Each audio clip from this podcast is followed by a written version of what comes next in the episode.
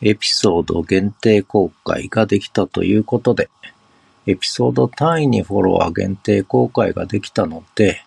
番組は基本公開にしながら、